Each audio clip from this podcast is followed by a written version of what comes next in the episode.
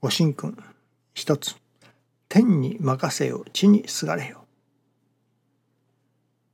人間は勝手なもので、困った時だけ神にすがり、神に任せも切らぬ。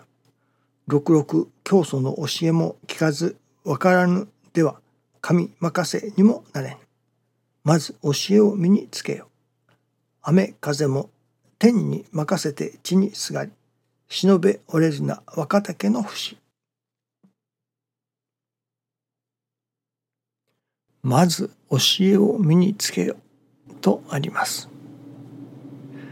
今朝は、まあ、ちょっとした成り行きの中でこの教えについて教えていただいたように思います。それはどういうことかというと、私はいつも朝起きさせていただき、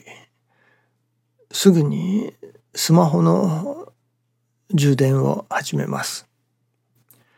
いわばその、何と言いましょうかね、スマホにその充電器からのコードを差し込むわけですね。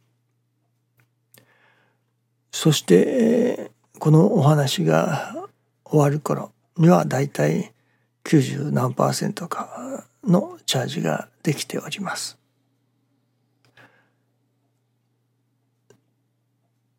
そのことなのですけれども、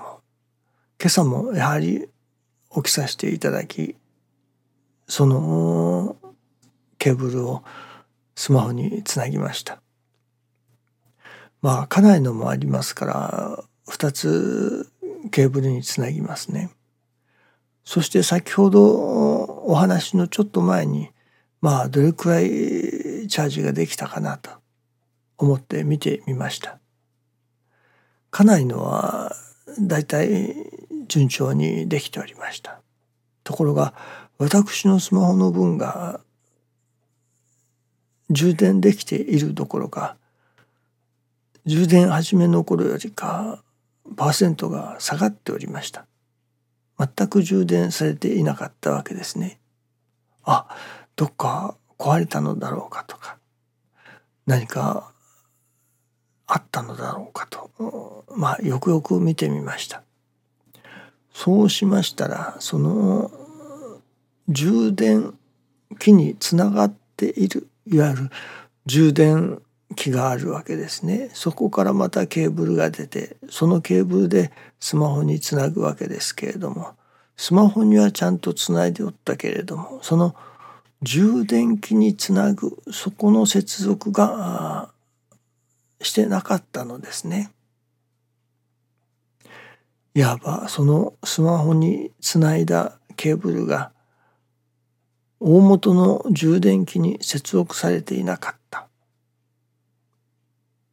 のですね。これで、ああ、神様がこれを教えてくださったのか、今日はこのことをお話しせよということなのかと、なんとなくピンときました。そしたら今朝のこの身にご理解でした。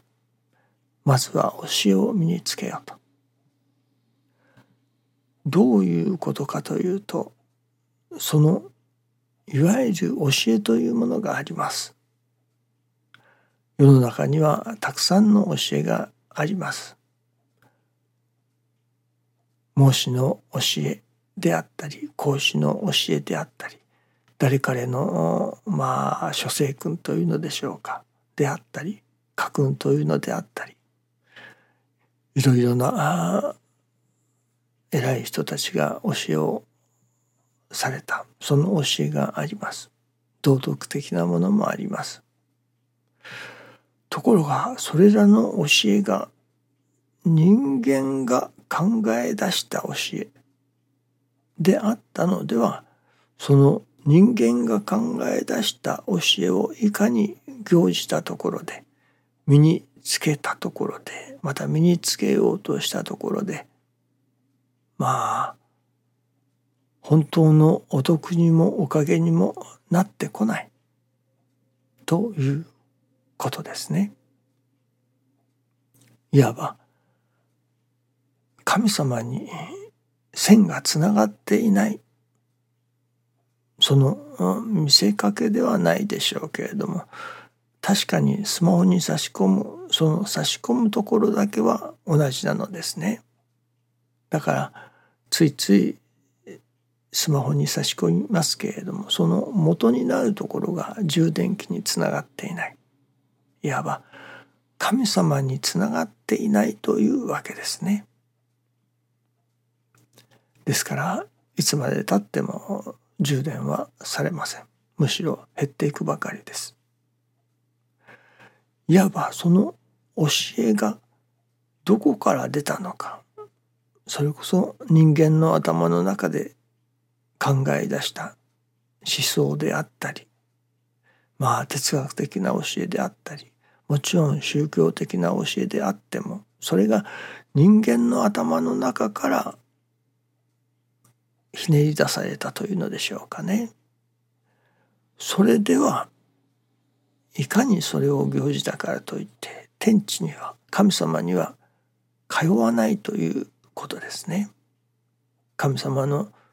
ご信用をいただくことはできないと。人間の頭で考え出した教えをどれほど行事ても身につけても、それは天地には通わない、ご神徳にはつながらないということなのですね。神様から出た、神様が教えてくださる見教えであって初めて、その見教えを身につけたときに、行じたときに天地に通う、神様のご信用にもまた誠の徳にもつながるということなのですね。そこのその教えが、大元がどこから出たものなのか、これをやはりまあ吟味するというのか、確かに神様の仰せだと、神様が教えてくださった、神様が語っておられる、人間に求めておられる神様の見教えだというところが大切ですね。その見教えが、それこそ教祖様が教えてくださった神様直伝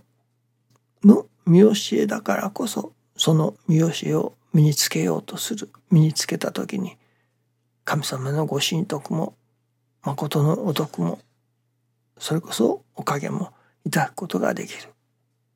ということなのですね。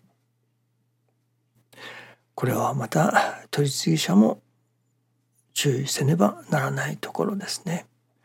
自分が考え出した教えであったりしたのでは何の役にも立ちません。神様直伝の教えでなければならないということですね。あ、そうそう、昨日は一つ師匠が面白いことをいただいたと言って語っておられましたが、まあ面白いと言われたかどうか分かりませんが、私はそう感じたのですが、例えばいわゆる私どもがおかげと言いますね、いわゆるご利益ですね、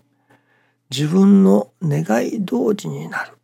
その自分の願い通りになったことをありがたいと思う。これはまあ浅い信心だと、そういうありがたさはですね。それに対してもう一つ、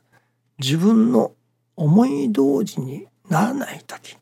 その自分の思い通りにならないときに神様のお心が分かり、その神様のお心に触れて、そこに感じるありがたさ、それがまあ深い信心だというようなことをおっしゃっておられましたね。そしてその浅い信心、深い信心、その両方ができて、そこからいただけれるおかげであって初めて、まあ誠のおかげだというような表現をしてあったと思いますね。まあ、後ほどせっかくなお話を皆さんにも聞いていただきたいと思うのですけれども、あ今おいさみですね、やっぱりその師匠が教えてくださる、それが神様直伝の教えである、その神様直伝の教えをやはりいただかなければ、そしてそれを身につけなければ、身につけようとしなければ、まあ値打ちがないというのか、ご神徳にはつながらないということですね。どうでも